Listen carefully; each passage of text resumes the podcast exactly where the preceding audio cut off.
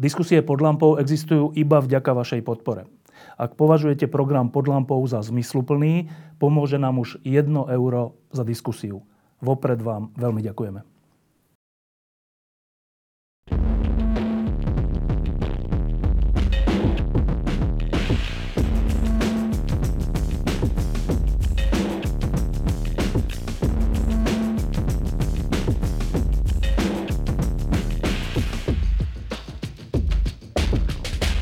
Pred e, viac ako rokom, možno sú to dva roky, sme tu sedeli s jednou dámou, ktorá dovtedy bola advokátka a právnička a aktívna vo Via Juris a vo všelijakých iných e, organizáciách a kauzách a rozprávali sme sa o tom, že e, uvažuje o vstupe do verejného života. Prešiel rok až dva a dnes tu sedím so Zuzanou Čaputovou, ktorá kandiduje na prezidentku Slovenskej republiky. A teda hneď prvá otázka nemôže byť iná. Um, to až tak? Ďakujem za pozvanie. Uh, áno, je to, je to asi veľký skok, a, mm, ale áno, takto. Takto som sa rozhodla pred uh, vyše pol rokom prijať takúto výzvu a kandidovať na prezidentku. Súvisí to s tým, že som celý svoj profesijný život, či už ako právnička, potom ako advokátka, e, sa venovala službe, právnej službe ľuďom po celom Slovensku. A myslím si, že ako prezidentka by som, alebo z tohto úradu by som tú službu mohla vykonávať s väčšou váhou a s väčším dopadom. Súvisí to aj s tým, že si myslím, že v prezidentskom úrade by mal byť človek, ktorý, ten mandát by mal vykonávať človek, ktorý svoj život zasvetil službe výkon toho mandátu bude prirodzenou kontinuitou. Zároveň si myslím, že by to mal byť človek, ktorý tomu úradu rozumie a nemusí sa všetko nové učiť. Súvisí to s tým, že ja som počas svojej právnej praxe sa venovala aj analytickej robote. E, riešila som to, ako fungujú, respektíve nefungujú orgány verejnej moci. A zároveň si myslím, že by v tom úrade mal byť človek, ktorý e, odolá tlakom, a ja som musela vo svojom živote čeliť mnohým výzvam, mnohým tlakom a, a prirodzene aj vlastnému strachu, ktorý s tým súvisel. A myslím, že som v tých výzvach e, obstála. Takže som sa rozhodla ponúknuť seba do tejto služby, aby som to, čo som robila doposiaľ, mohla robiť s väčším dopadom. Ja som sa nedávno rozprával e, s viceguvernérom Českej národnej banky Mojmírom Hamplom, ktorý, ktorý, ktorým sme riešili, že že prečo je to tak, že aj v Česku, aj na Slovensku e, v takých tých dôležitých funkciách a, a politických stranách v ich vedení sú často takí, že priemerní ľudia. Nie sú to takí ľudia, ktorí by v niečom vynikali a potom sa dostali do politiky, ale sú to skôr takí e, priemerní ľudia, z, čoho potom vyplýva aj to, ako vyzerá Česká republika a Slovensko. A on hovoril takú zaujímavú tézu, že, že to je preto, že keď veci fungujú, tak kvalitní, tvoriví, zodpovední a obdarení ľudia nejdú do politiky, keď, keď je demokracia, ale realizujú sa vo svojich povolaniach, vo všelijakých iných, v umení a vo všelijakých iných oblastiach. E, znamená to, že tvoje rozhodnutie ísť do verejného života e, vyplýva z toho, že máš pocit, že to tu celé nefunguje? E, tá odpoveď sa samozrejme ponúka, inak by som sa prirodila k tej inej skupine ľudí. Ale áno, je to presne tak. A to, čo som spomenula, že moja právna prax súvisela s poznávaním krajiny a problémov ľudí z toho z hľadiska fungovania spravodlivosti, som presvedčená na základe tohto poznania a skúsenosti, e, že tá spravodlivosť u nás nefunguje naozaj dobre, čo znamená, nefunguje vždy včas a nefunguje voči všetkým rovnako. A, teraz hovorím o jednotlivostiach, o jednotlivých ich príbehoch a prípadoch obyčajných ľudí e, na Slovensku.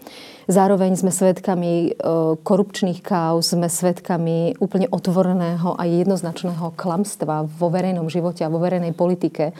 Sme svedkami toho, že zdroje, ktoré sa rozkradnú cez korupciu, potom chýbajú vo verejných službách. E, sme, stojíme ako krajina na kryžovatke z mnohých hľadisk, možno sa k tomu ešte dostaneme. A preto si myslím, že je strašne dôležité, aby ľudia, ktorým sa darilo vo svojich profesiách a ktorí boli vo svojich profesiách spokojní, um, ja mám svoju prácu rada ako advokátka a, a už som to párkrát v rozhovoroch spomínala, že už som ako keby sama pred sebou neustála tú odpoveď, že prečo sa vyhýbam uh, verejnej službe v tom politickom živote, lebo som tomu treba z 10 rokov odolávala. A, stále som si hovorila, že nech to robia tí druhí. Ale keď si to povedia všetci e, ľudia, ktorí e, nie sú na politický život odkázaní, ale idú do toho ako do služby, tak tá krajina vyzerá tak, ako vyzerá.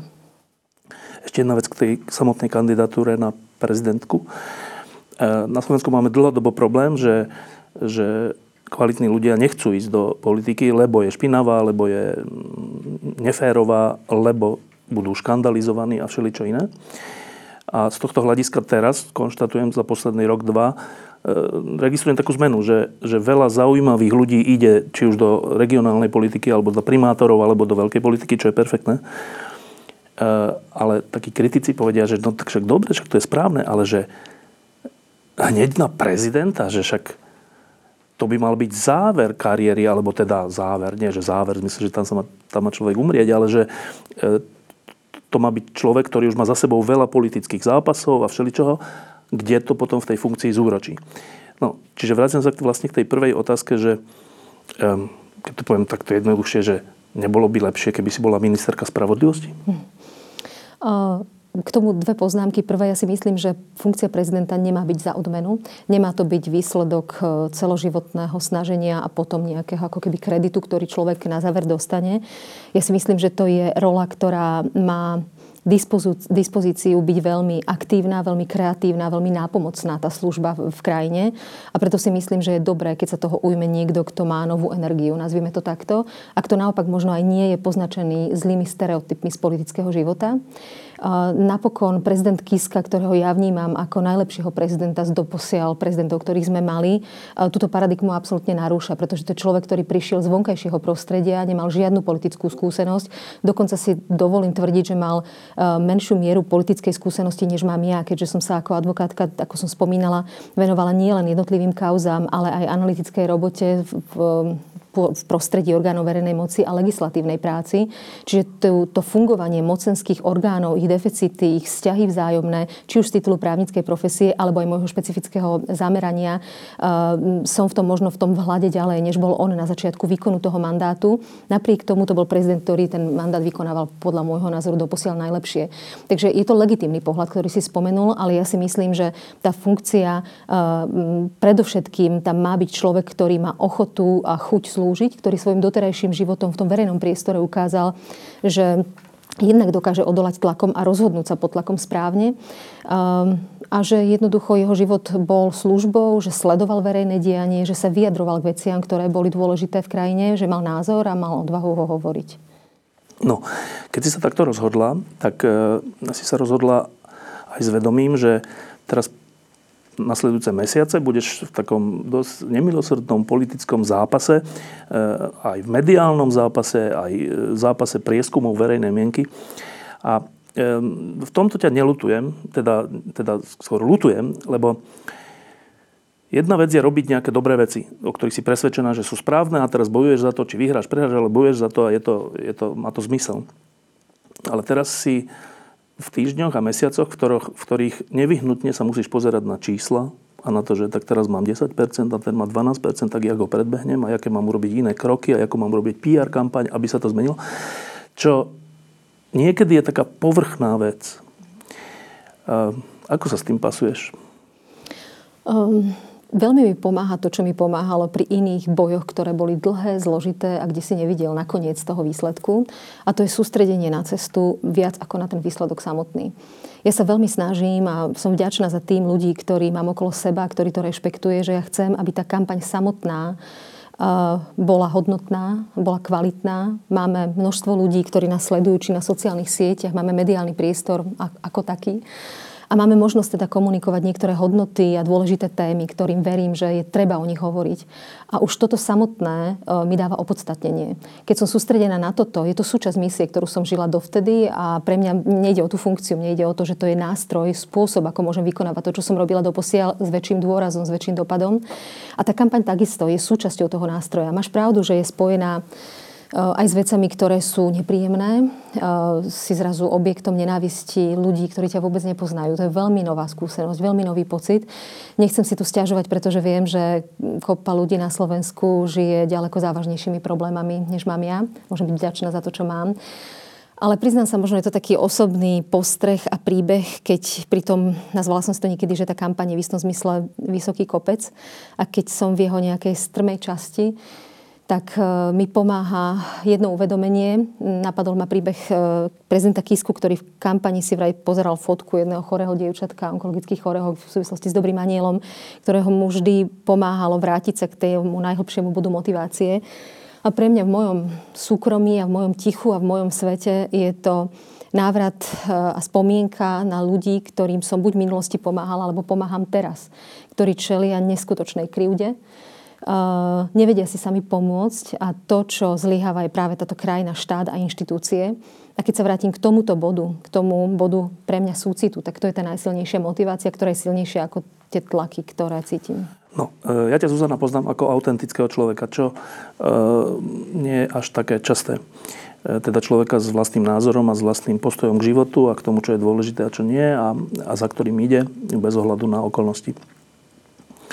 A keď si v kampani, tak zrazu musíš robiť také veci, že teraz ťa musia nejako namalovať, teraz musí byť na nejakom billboarde a tam sa musíš nejak tváriť a musíš natočiť nejaké video a teraz musíš ísť z ľavej strany na pravú a teraz sa zastav, otoč a teraz povedz toto a, a tak. E, že nevyhnutne to človeka tlačí k takému niečomu, čo v krajnej polohe je taká póza. Dá sa to robiť autenticky? Vieš, z tohoto som mala trošku obavu, ako cez toto pôjdem. A zatiaľ tá skúsenosť je taká, že je to skôr trošku možno únavné a otravné, keď mám byť úplne úprimná, ale nemala som pocit neautenticity. Keď sme aj točili nejaké videá scenár som mohla spolu tvoriť, nemusela, nemusela, nevkladal mi nikto do úst slova, s ktorými by som nebola v súlade. To je pre mňa veľmi dôležité. Eh, nemusela som teda hrať niečo, čo nie som. A pokiaľ ide o napríklad fotenie, napríklad fotenie na billboard, ktoré máme veľmi čerstvo za sebou, eh, pre mňa bolo veľmi dôležité a tak sme to aj robili, lebo je to paradoxné, alebo možno teda pre mňa to bolo prekvapivé. Na tej fotke to je cítiť, akú emóciu v sebe máš. A pre mňa bolo veľmi dôležité sa počas tých chvíľ naozaj zavrieť oči a vrátiť sa do príbehov, do toho, prečo to celé robím a to mať v očiach a to mať v srdci, obrazne povedané, alebo aj doslovne. A, a práve naopak, byť sama sebou aj na, tom, na tej fotke, aby to, lebo to je, to je cítiť. Musíš napríklad chodiť na nejaké stretnutia s ľuďmi a dokola rozprávať v zásade to isté. To, to tiež je také, že um, človek, trocha tvorivý človek, nemá rád, keď musí opakovať tie isté vety, lebo dostane tie isté otázky. No ale v tomto sa tomu nevyhneš. Um, Bavia ťa stretnutia s ľuďmi v tomto zmysle? Našťastie áno. Toto je, toto je veľmi fajn, lebo ja mám ľudí rada, úplne prirodzene som rada v kontakte s ľuďmi, vážim si ich pozornosť. Čiže keď mi aj kladú tú istú otázku, ja som za tú otázku jednoducho vďačná, pretože tá otázka znamená, hoci je to možno 55. otázka, taká istá v inom meste, ale znamená záujem. A to je, to je fajn. A, je už len na mojej kreativite, ako tú otázku inak podám. A pre mňa tie stretnutie s ľuďmi vo všetkých regiónoch sú nielen o tom, že ja prídem prídem porozprávať, ale mám možnosť sa aj pýtať. Stretám sa s tými ľuďmi aj pred tou verejnou diskusiou. Pýtam sa na problémy toho regiónu. Je to pre mňa nesmierne zaujímavá životná skúsenosť, celá táto kampaň, kampaň spoznávať Slovensko ešte inak, než som ho mala možnosť poznať doposiaľ. Takže pre mňa sú tie stretnutia s ľuďmi, ja, sa, ja mám z nich radosť, ja mám z nich dobrý pocit. Ešte jedna taká vonkajšia vec. Um, stalo sa to tak, že boli vygenerovaní traja dobrí kandidáti. Uh, ty, František Mikloško a Robert Mistrik. A, a, ale stala sa ešte jedna vec. A to je taká taktika, skoro až intriga.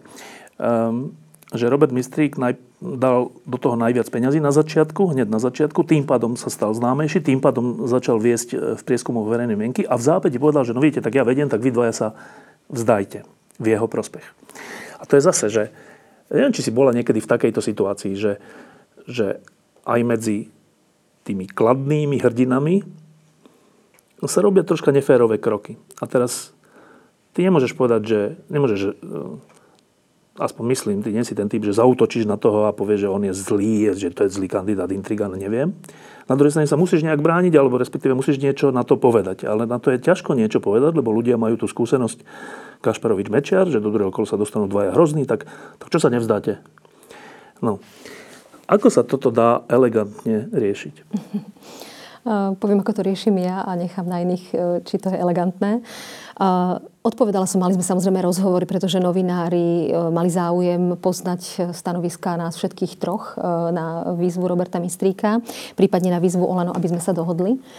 My traja. No ja to mám tak, že ja si myslím, že ešte je predčasné uvažovať o tom, alebo respektíve vzdávať sa iba na základe, dajme tomu, billboardovej kampane a, a tých percent, ktoré vyplývajú z doterajších prieskumov. Pričom tie doterajšie prieskumy vlastne reflektujú alebo pracovali s menami kandidátov, ktorí už dnes vieme mnohí ani nekandidujú a nebudú kandidovať. Čiže tie čísla sú úplne iné. Tie čísla sú presne tak úplne iné. Navyše tie rozdiely medzi nami neboli až tak e, závratne obrovské a vysoké ako vieme aj z prieskumov v iných voľbách v minulosti.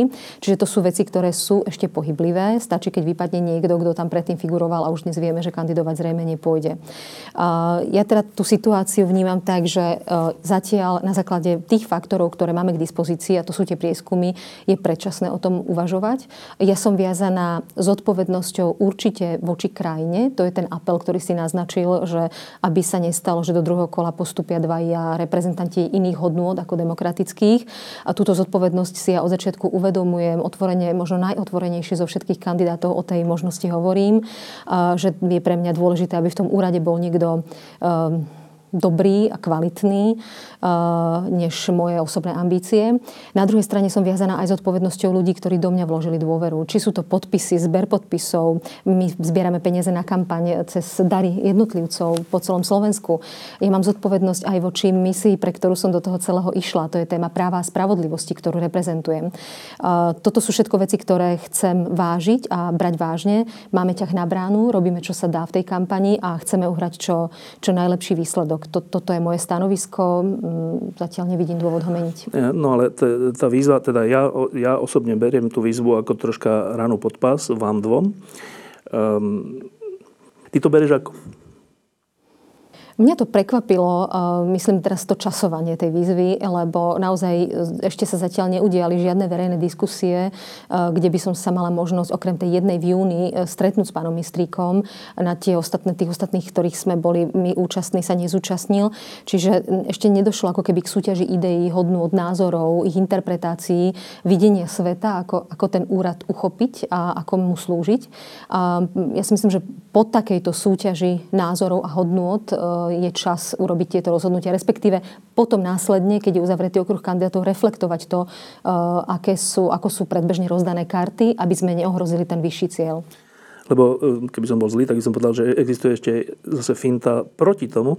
A to je tá, že vy spolu s Františkom, s Františkom Mikloškom máte viac percent ako mistrik spolu. Tak vy by ste teraz mohli povedať, že ale my máme viac, tak nech sa on zdá vo váš prospech, lebo vy dvaja máte viac. No, ale jasné, to vy neurobíte.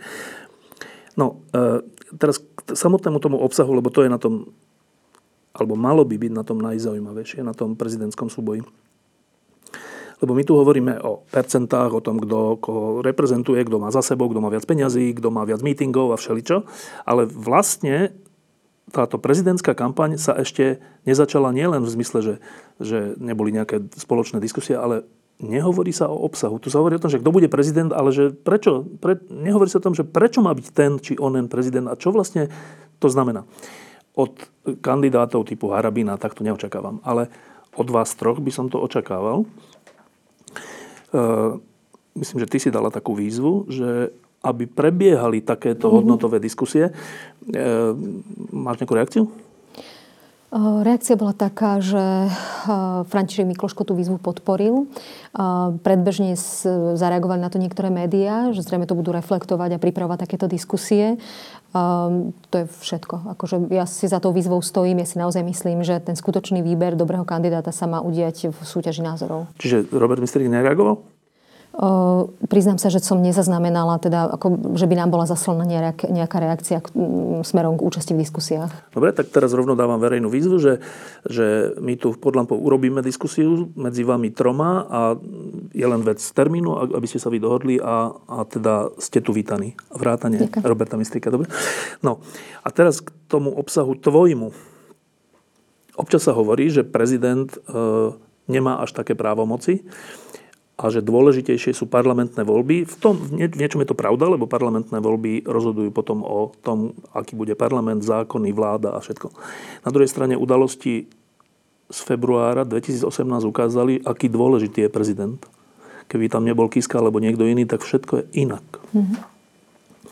To znamená, ty vnímaš funkciu prezidenta, na ktorú kandiduješ, ako dôležitú pre Slovensko a prečo? Vnímam ju ako kľúčovú, jednu z kľúčových postav slovenského verejného života. A, to jednak pre krízové momenty, ktoré ty si naznačil, kedy je veľmi dôležité, kto v tom úrade je, ale aj pre bežný život alebo pre bežné riešenie kompetencií, ktoré prezident má.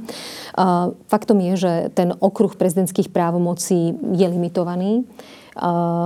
Ale zasa nie je slabý, keď v tom človek vie čítať a uchopí tú právomoc e, aktívne, tak môže byť pomerne silná. Ale zároveň má prezident celkom slušné pole pôsobnosti tým, že je to verejná autorita, pútať pozornosť či už médií alebo verejnosti na témy, ktoré považuje za dôležité.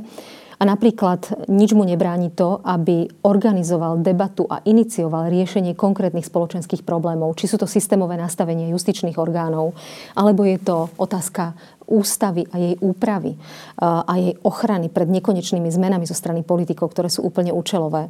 Alebo je to jeho aktivita byť pri ľuďoch, tak ako som pri tých ľuďoch bola doposiaľ v mojej právnej praxi, nič by mi ako prezidentke nebránilo, aby som bola v teréne tam, kde je treba, aby ľudí bolo počuť. Prostredníctvom napríklad prezidentského mandátu.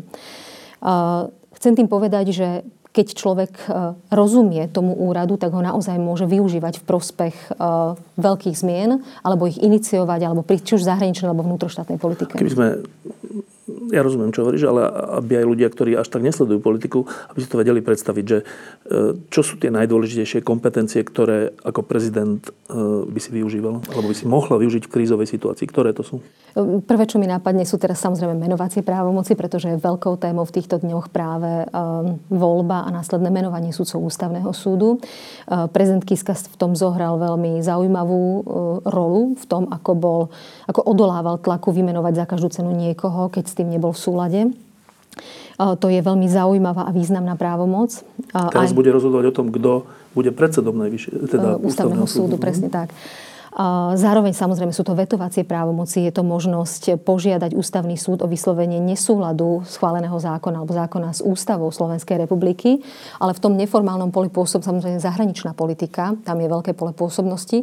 Ale to, čo som myslela, je aj to, že môže byť vlastne organizátorom a moderátorom procesu, aby dal dokopy odborníkov, ktorí pripravia významnú legislatívnu, napríklad legislatívnu zmenu, ktorú potom sa pokúsia presadiť cez samozrejme hľadať aj širší spoločenský a politický konsenzus na tej zmene.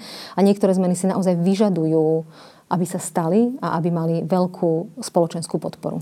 Viackrát si spomenula e, zahraničnú politiku, respektíve e, jej jej neist, teda neistotu dnešných časov a toho, kde vlastne patríme a kde chceme patriť.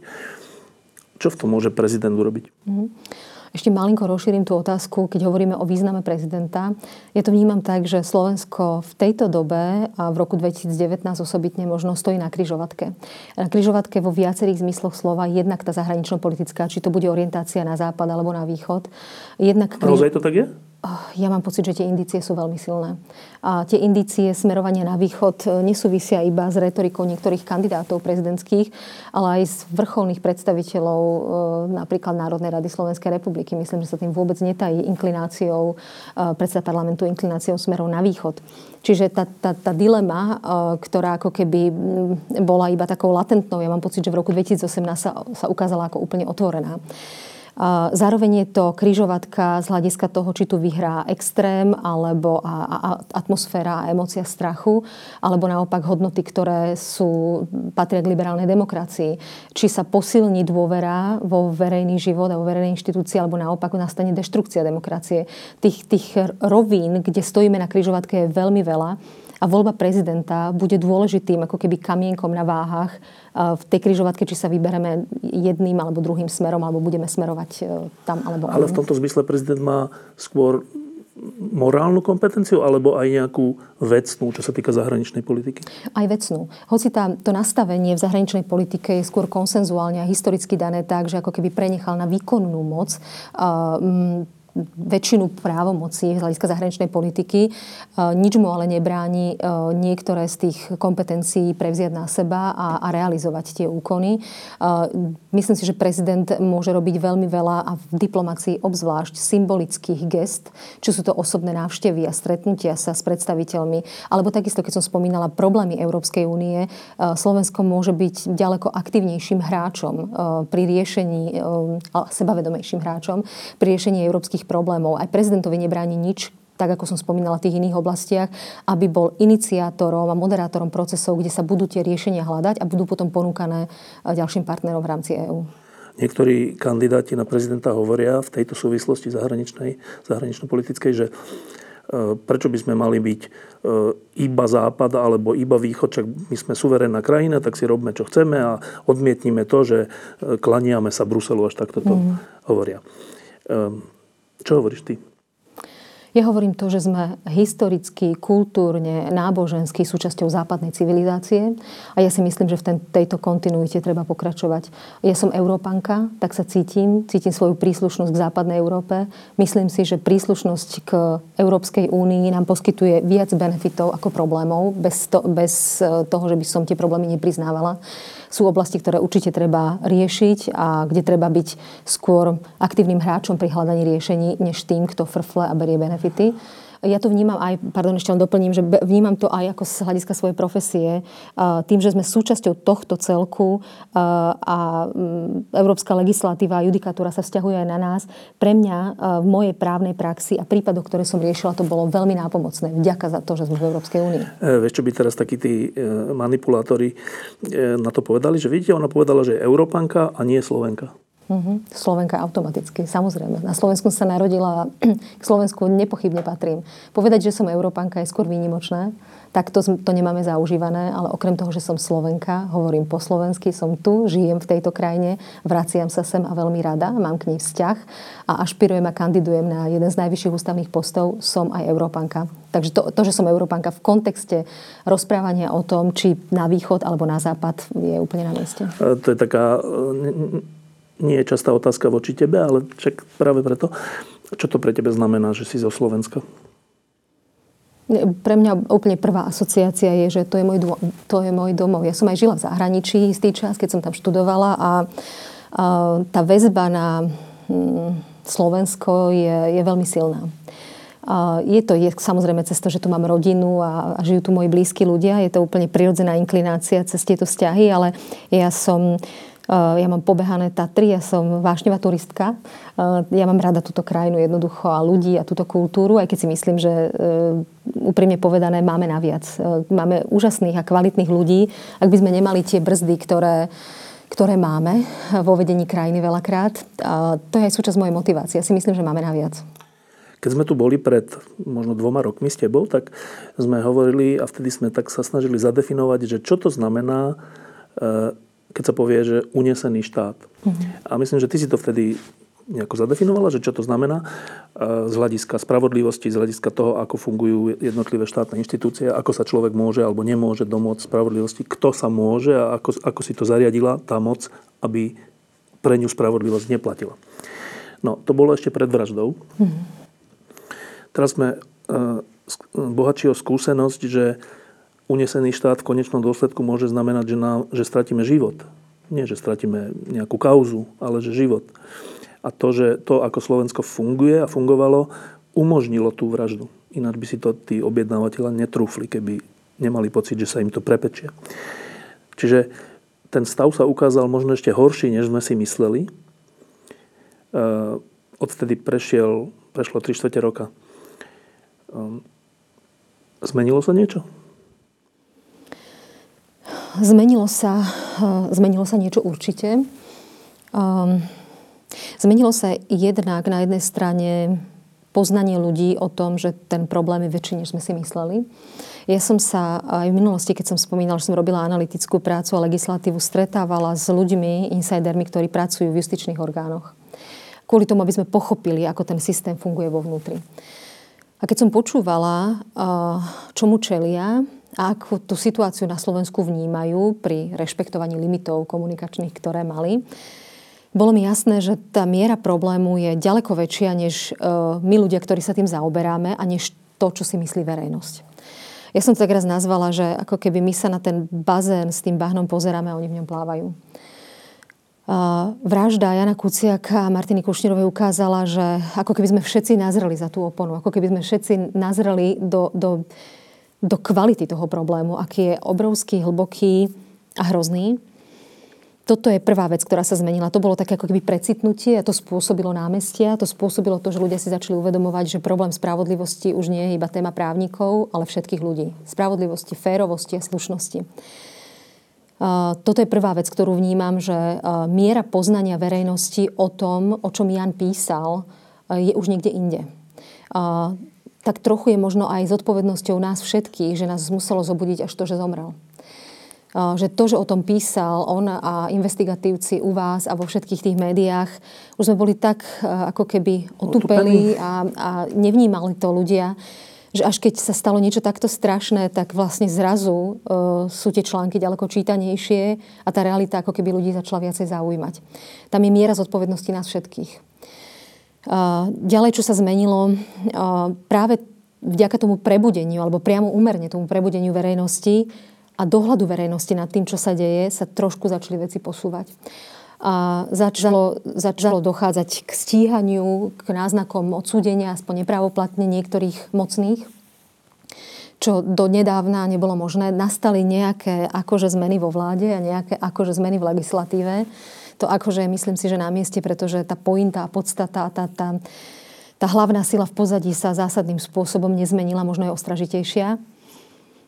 Ale to, že dnes je napríklad Marian Kočner vo väzbe, že vychádzajú na povrch rôzne nahrávky, ktoré e, má a zrejme ešte nejaké ďalšie na povrch pôjdu, ako keby spätne ilustruje skúsenosti, ktoré mali investigatívci, jednotliví ľudia v kauzách. Mne to e, ilustruje veľmi to, že e, pán Dobroslav Trnka v pozícii vtedy generálneho prokurátora sa nesmierne angažoval aj v našej kauze Pezinská skládka, kde na druhej strane sporu bol práve Marian Kočner že sme mali vymenenú zadnú stranu dokumentu stanoviska prokuratúry raz takú, raz onakú, ako nezákonnosť, ako vyšitá od orgánu ochrany zákonnosti na čele s generálnym prokurátorom práve Trnkom. A dneska sa dočítam o tom, že existuje nahrávka, kde kto slúžil komu. To sú neuveriteľné Za peniaze? veci. Za peniaze možno. Takže toto sú, toto sú veci, ktoré...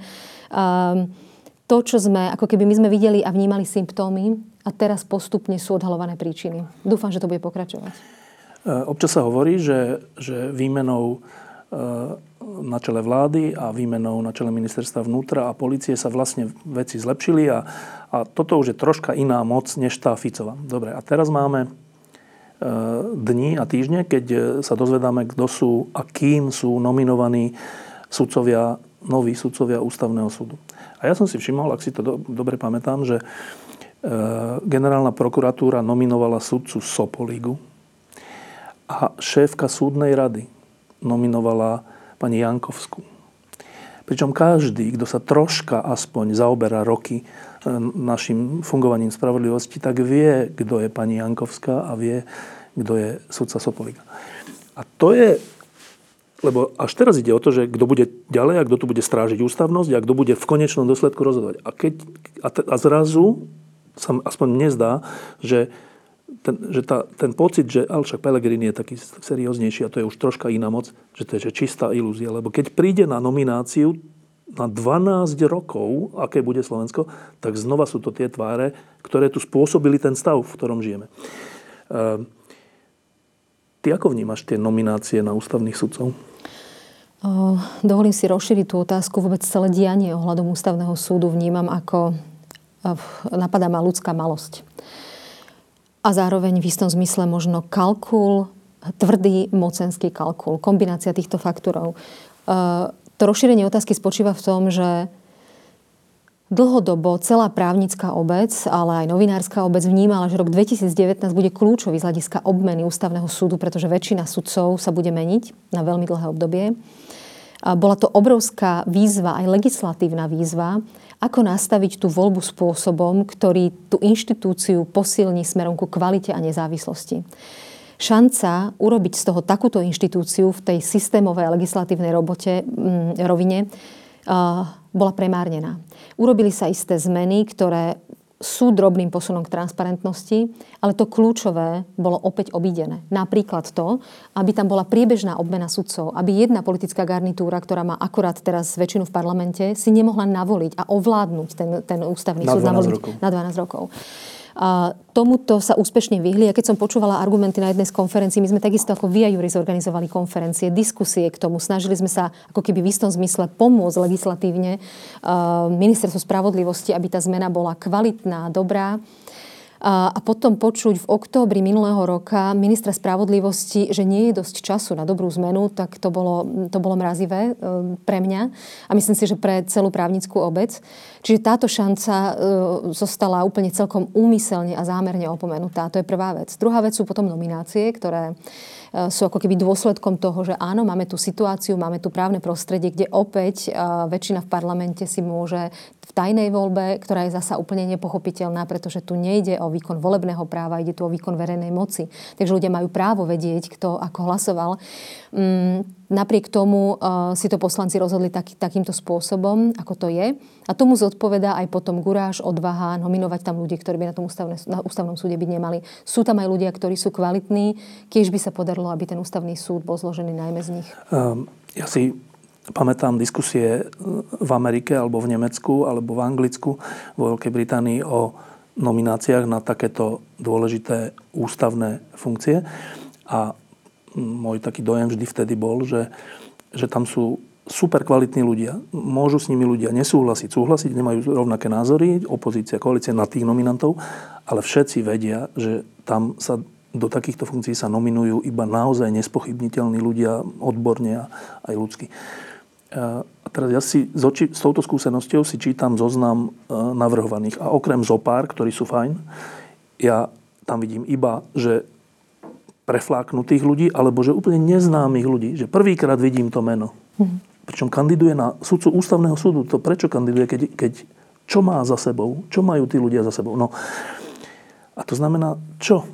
Že mne to na prvý, na prvý pohľad, mne sa zdá, že to svedčí o tom, že my si vlastne vôbec neuvedomujeme, čo to znamená mať štát a riadiť štát, respektíve nejak ho zvelaďovať, že keď, lebo to sú strašne dôležité veci na 12 rokov, rozhodujeme o ľuďoch, ktorí na 12 rokov budú rozhodovať, čo je správne a nesprávne, čo je v súlade s ústavou, nesúlade s ústavou. A my tam dáme, že no name. Mm-hmm. Um, to znamená, my, si, my vôbec vieme, my si vlastne vážime, že štát priznám sa, že niektoré z tých mien, uh, napriek tomu, že som sa v právnom a justičnom prostredí sa pohybujem relatívne dlho, niektoré z nich mi nehovoria nič. Uh, ja by som to a priori nevidela ako diskvalifikačné kritérium.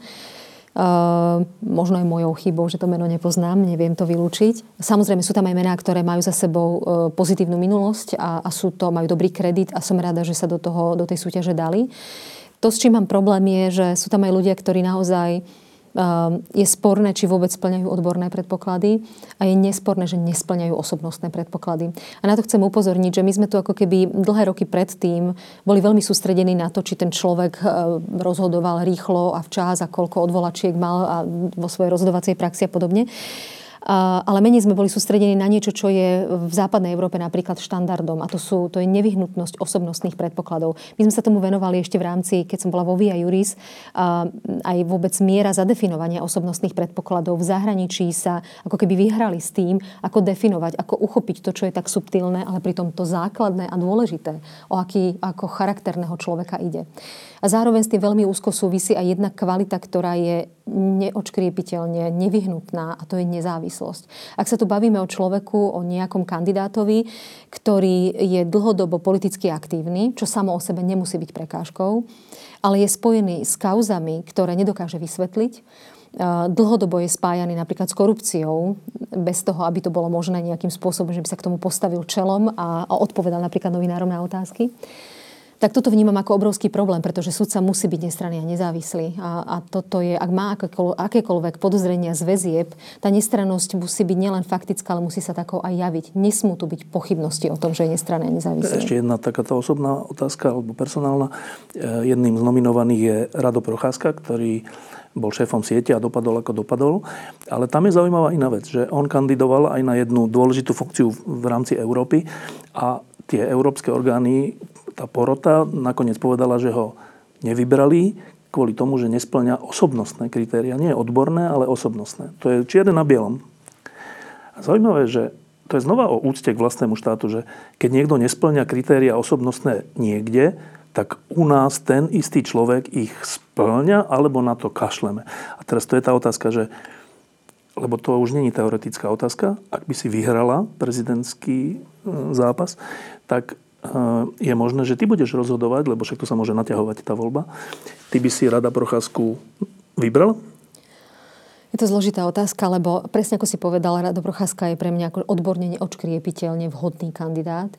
Osobnostne vyjadrila som sa viackrát aj v súvislosti s tou medzinárodnou, e, medzinárodnou súdnou inštitúciou, e, že tam považujem za e, za viacero sporných faktorov vzhľadom na jeho nedávnu minulosť a niektoré postoje, ktoré, ktoré verejne zaujal. Z tohto hľadiska považujem za jeho osobnosť alebo splnenie osobnostných predpokladov za otázne. A nevyjadrila by som teraz definitívny súd nad tým, zvažovala by som veľmi, veľmi na uh, jemných váhach uh, to, či áno alebo nie, pretože bude treba vyberať z nejakej masy mien a možno on bude práve napokon vhodným kandidátom do tej zostavy deviatich Keďže menovaných. Keďže budú ešte horší, tak toto ideme povedať? Neviem, uh, ťažko povedať, ale samozrejme, že pokiaľ chceme mať funkčný ústavný súd a mať tam 9 sudcov dovolených, tak eh, bude treba naozaj zohľadňovať v pozícii prezidenta jednak tú právomoc menovať a jednak prezident je povinný eh, zachovávať riadny chod ústavných orgánov, tak to je to nazvané v ústave a musí zohľadniť aj teda, alebo respektíve zvažovať všetky tieto aspekty, napríklad aj to, aby ten chod toho ústavného orgánu neohrozil. No a na záver to najdôležitejšie. Po tej vražde eh, sa ukázali všelijaké zlé veci, ale aj nejaké pekné veci a tie, tá najkrajšia vec je to vzopätie verejnosti proti takýmto veciam. Nielen proti vražde, ale proti tomu, aby boli aby o východe sa hovorilo, že tam nie je nič, aby boli farmári klamaní, respektíve dokonca e, fyzicky napádaní za to, že chcú vlastnú pôdu. E, ukázalo sa, že veľa ľudí e, je ochotných ísť na námestie, je ochotných dať svoju tvár, dať svoje meno, vystúpiť na tribúne, čo tu dlhé roky nebolo. A títo ľudia majú dnes, nielen, že oni sú tou nádejou, ale oni majú nádej, že veci sa zmenia. Súčasne majú troška obavu, a čítam to a počúvam to, že či sa to podarí, že, že tak jasne na námestiach sa nás išlo veľa a všeli, čo sa podarilo, ale nakoniec rozhodujú všetci voliči a tam kto vie, ako to dopadne a keď sa pozrieme na prieskumy verejnej mienky, tak naozaj tá neistota je oprávnená ty ako prípadný prezident by si týmto ľuďom s nádejou, ale aj s pochybnosťou uh, povedala v tejto situácii čo? Ja by som ich prizvala hlavne do toho, že budúcnosť bude presne taká, ako si ju spoločne urobíme. Prezident nie je všemocný ani zďaleka. Je dôležitým prvkom v tom spektre toho, čo rozhoduje, čo je dôležité, ale to, čo žijeme, si tvoríme sami a prizvala by som ľudí tak, ako dali svoj názor na námestiach najavo a ako ho dali najavo tým, že sa mnoho ľudí, ako si aj ty spomínal pred chvíľou, začalo angažovať v politike, či už na komunálnej úrovni alebo na celoštátnej úrovni. Prizvala by som ľudí k tomu, aby tú krajinu spolutvorili. Hlavne, aby nerezignovali. Spomenul si pred chvíľočkou polnohospodárov. Ja ako advokátka aj teraz ešte poskytujem právne služby aj niektorým ľuďom, ktorí sú postihnutí na východnom Slovensku.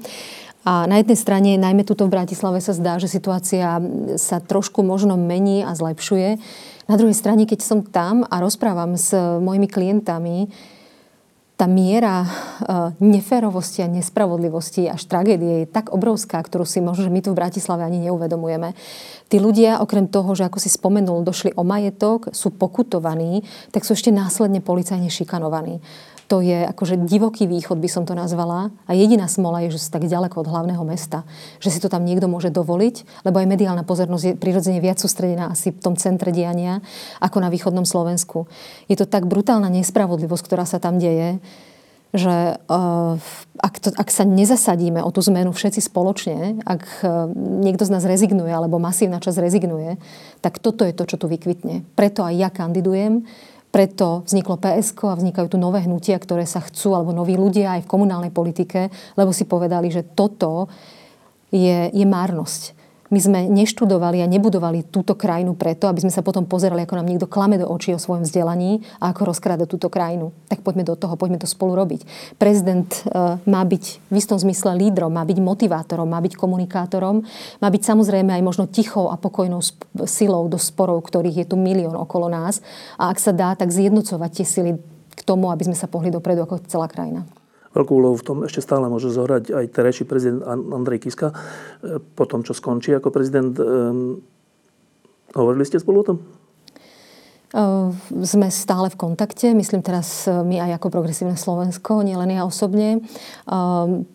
Platí to, čo povedal vlastne aj do médií. On sa teraz plne venuje výkonu prezidentského mandátu a netají sa tým, um, že má potom ambíciu pomôcť Slovensku a, a neodísť do svojho súkromného sveta. A sme si názorovo a hodnotovo prirodzene blízky. Uh, takže v nejakej forme verím, že tá spolupráca bude, lebo to mi príde ešte veľmi dôležitý aspekt, uh, že Slovensko potrebuje spoluprácu. Či už, tak ako som hovorila v tej predchádzajúcej odpovedi, že potrebuje ľudí, ktorí sa spoja a zaangažujú, tak potrebuje aj politické sily, ktoré sú schopné prekonať individuálne rozdiely pri zachovaní svojich hodnôt. O tom samozrejme nie je debata, ale sú schopní robiť kompromisy z hľadiska spôsobu, ako Slovensko posúvať dopredu a počúvať sa a kooperovať. E, v roku 1998 pred voľbami sme všetci vedeli, že teraz ide o všetko. Že buď toho mečera porazíme, alebo sa vydáme bieloruskou cestou a bude zle. Podarilo sa to, napriek tomu, že vtedy tiež mnohí mali pochybnosť, že to sa asi nedá, však oni majú v rukách všetko, všetky médiá, vtedy ešte neboli súkromné televízie, všeli, čo jedna bola. Podarilo sa to. A viacerí ľudia hovoria, a podľa mňa má to niečo do seba, že sa blížime k obdobiu, ktoré bude úplne podobné, aj zahranično-politicky, aj vnútropoliticky. Podobá, podobá sa rok 2019 a 2020 na ten historický spor a víťazstvo v roku 98? Aj áno, aj nie. Mám pocit, že kulisy a hráči sú iní, ale ako keby pointa zostáva rovnaká. Je to v zásade a vo svojej podstate asi súboj hodnôt. Hodnôt, či nám tu bude vládnuť krivosť, klamstvo a hm, zištnosť alebo sa do popredia môžu dostať vzdelaní ľudia, čestní ľudia, ktorí tú verejnú moc vnímajú ako službu. O toto išlo, myslím, že v zásade aj vtedy, aj keď sa to potom zasa vydalo nejakými inými cestičkami. Politika k tomu zvádza prirodzene a vyžaduje si, je to veľká výzva, zvládnuť seba, svoje ego, svoje tendencie e, ľudské, ktoré sú a práve kvôli tomu je treba pozerať sa na to, čo má človek, ktorého si vyberám a volím za sebou. Do akej míry je čitateľný jeho príbeh, čo doposiaľ robil, kde sa angažoval a aká stopa je za ním. To môže zvýšiť istotu dobrého výberu. To sa týka nielen prezidentských volieb, ale čakajú nás samozrejme eurovoľby a parlamentné voľby. V tomto zmysle, e, to, čo som spomínala aj predtým, stojíme na kryžovatke. Možno je tá situácia teraz ešte kúsok náročnejšia, o čo si náročnejšia vzhľadom na geopolitické dianie. Zdá sa, ako keby celá západná civilizácia dochádzala do, do bodu, kedy víťazia populisti nad racionalitou a hodnotami a podobne, kedy sa pracuje so strachom a s hrozbami ako, ako s marketingovou metódou. A toto je nebezpečný aspekt. Toto je niečo, čo, eh, čomu nečelíme iba my tu na Slovensku. Čo je aj dobré, aj zlé, pretože sa, zle, sa z tých zahraničných skúseností môžeme, môžeme viacej naučiť. Prečo chceš byť prezident? Je to dobrá otázka, ale tu som si musela riešiť, keď som, keď som sa o tom, o tom rozhodovala, lebo je to na, zároveň aj povzdych na začiatku tej odpovede. Úplne prirodzene a ľudsky sa k tomu priznávam, že je to ťažká cesta. Zároveň, ako som povedala, všetko, čo som v živote doposiaľ robila, či to boli ešte počas študentských čias, alebo, alebo potom vo svojej právnickej profesii, bolo, bolo o službe. To je to, čo ma baví, čo ma naplňa. A tá služba, ak je za tým úplne obyčajný e, ľudský súcit k niekomu, kto trpí. To je to, čo ma motivuje, čo mi dáva silu, čo mi dáva zmysel robiť veci. Prezidentský úrad dáva možnosť urobiť to s väčším doznením, s väčším dozvukom pre viac ľudí naraz. Preto. Budeš prezident? to závisí od ľudí. V mojej sila, mojich silách a v mojej moci je urobiť ponuku. Snažím sa ju komunikovať zrozumiteľne a dôveryhodne a rešpektujem a budem rešpektovať to, ako sa ľudia rozhodnú. Zuzana Čaputová, ďakujem, že si prišla. Ďakujem za pozvanie. Keď sme sa v tých predošlých lampách rozprávali, ale aj vlastne mimo, tak si občas povedala, že si taký človek, ktorý potrebuje aj ticho a, a kľud a meditáciu a tak. Mm-hmm. Máš? Musím. To je nevyhnutná kompenzácia toho šumu okolo mňa. A dá sa to aj teraz v týchto dňoch a Samozrejme, určite. Je to, je to veľmi dôležitá kotva a vôbec ten duchovný rozmer existencie pre mňa je nesmierne dôležitý. To je, to je ukotvujúce. Lebo ten vír okolo, v ktorom človek je, je, je veľmi silný, prirodzene. A keby som nemala a nezapušťala obrazne povedané korene hlboko v týchto sférach, tak ťa to vyklaje, alebo ako sa to povie, a odfúkne ťa raz jedným a raz druhým smerom. A pevnosť e, mi dáva práve napríklad viera a, a moja spiritualita, meditácia. Boli okamihy už počas kandidatúry, keď si to lutovala, že kandiduješ? Lutovala nie, tak toto nemám. E, boli okamihy, ktoré boli, keď som spomínala tú nenávisť od neznámych ľudí, výhrážky, mám dve deti. To bolo, to bolo silné. To sú, to sú vážne veci. Um, ale zároveň na mňa majú aj v istom zmysle štartujúci efekt, lebo toto je to zlo, proti ktorému sa treba postaviť. Mimochodom, ty v tej pezinskej skládke, keď si vzdorovala vlastne celému štátu, e, tam figuroval aj Kočner, že? No jasné. E, to bol smer. ten, ktorý hovoril, čo, že niečo vlastní a potom nevlastní a potom sa ukázalo mm-hmm. tak, všelijaké finty, celý smer. Um, čo je zaujímavé, že oni celé to prostredie keď ide o ich záujem, tak v roku 2018 sme, zistili, že, že to ide až k ľudskému životu. Hmm. Ty si to vtedy uvedomovala? Mm-hmm. Uvedomovala? Áno, ja som mala uh, upozornenia, mali sme sledovanie, um, mali sme odpočúvané telefonáty a, a ne, netvrdím, že za čím bol on a za čím už bol niekto iný. Uh, bolo to veľmi intenzívne a husté obdobie. A najmä kvôli tomu, že som matka. A to bola veľká škola. Aj, aj psychologicky, aj o seba poznaní, aj o vlastnom strachu a aj o tom preskúšaní, že čomu slúžim. Lebo keď slúžiš niečomu, čo ti dáva zmysel, čo naozaj, že tam stretáš tých ľudí chorých na rakovinu v Pezinku napríklad, tak ako ideš pozorne tou cestou, snažila som sa vyhodnocovať to, aby som nešliapla vedľa a nedoplatil na to niekto blízky. Ale jednoducho bola to obrovská... To bol, to bol súboj s mocou, lebo za nimi bol smer, úplne evidentne. To mala si strach? Mala si vtedy strach? Samozrejme. Samozrejme. A dnes? Mm, pracujem s tým. Pracujem s tým, lebo je to, vieš, ako napíšu ti rôzni blázni všeličo. Mm, treba vedieť, e, odhadnúť e, mieru reálnosti toho všetkého, orientovať sa v tom nejakým spôsobom. A keď hovoríme o meditácii a tichu a seba poznaní, tak aj to je, to je práca, ktorú na sebe človek musí robiť. Musím pracovať sama so sebou. To je veľká výzva. Lebo jedna vec je rola, v ktorej si, spoločenská rola. Ale si v nej dobrý vtedy, keď, máš, keď si pevný v sebe samom. Keď máš seba poznanie, seba prijatie. A čo na tvoje pôsobenie v kampani hovoria teraz tvoje dve krásne céry? to sú teda, to je, to je veľmi, veľmi zlaté, lebo um, ja som taká mat, matka nadšenec, ja, to, je, to je moja najobľúbenejšia rola, moje materstvo a oni sú už veľké baby, veľké slečny. A jedna je veľmi politicky angažovaná. Má obrovský záujem o politiku, o všetky témy a debaty. Ona je môj obrovský fanúšik, zbierala podpisy a ona, ju, ju to téma veľmi zaujíma. Je to možno budúca politička. Uh-huh. A, a tá druhá má priateľa, takže tá si chráni súkromie, povzbudzuje ma, drží mi palce, ale hlavne si chce chrániť to súkromie, čo je úplne pochopiteľné a prirodzené. Ale keby som nemala v nich oporu a povzbudenie, tak by som do toho ani nebola išla. Diskusie pod lampou existujú iba vďaka vašej podpore. Ak považujete program pod lampou za zmysluplný, pomôže nám už 1 euro za diskusiu. Vopred vám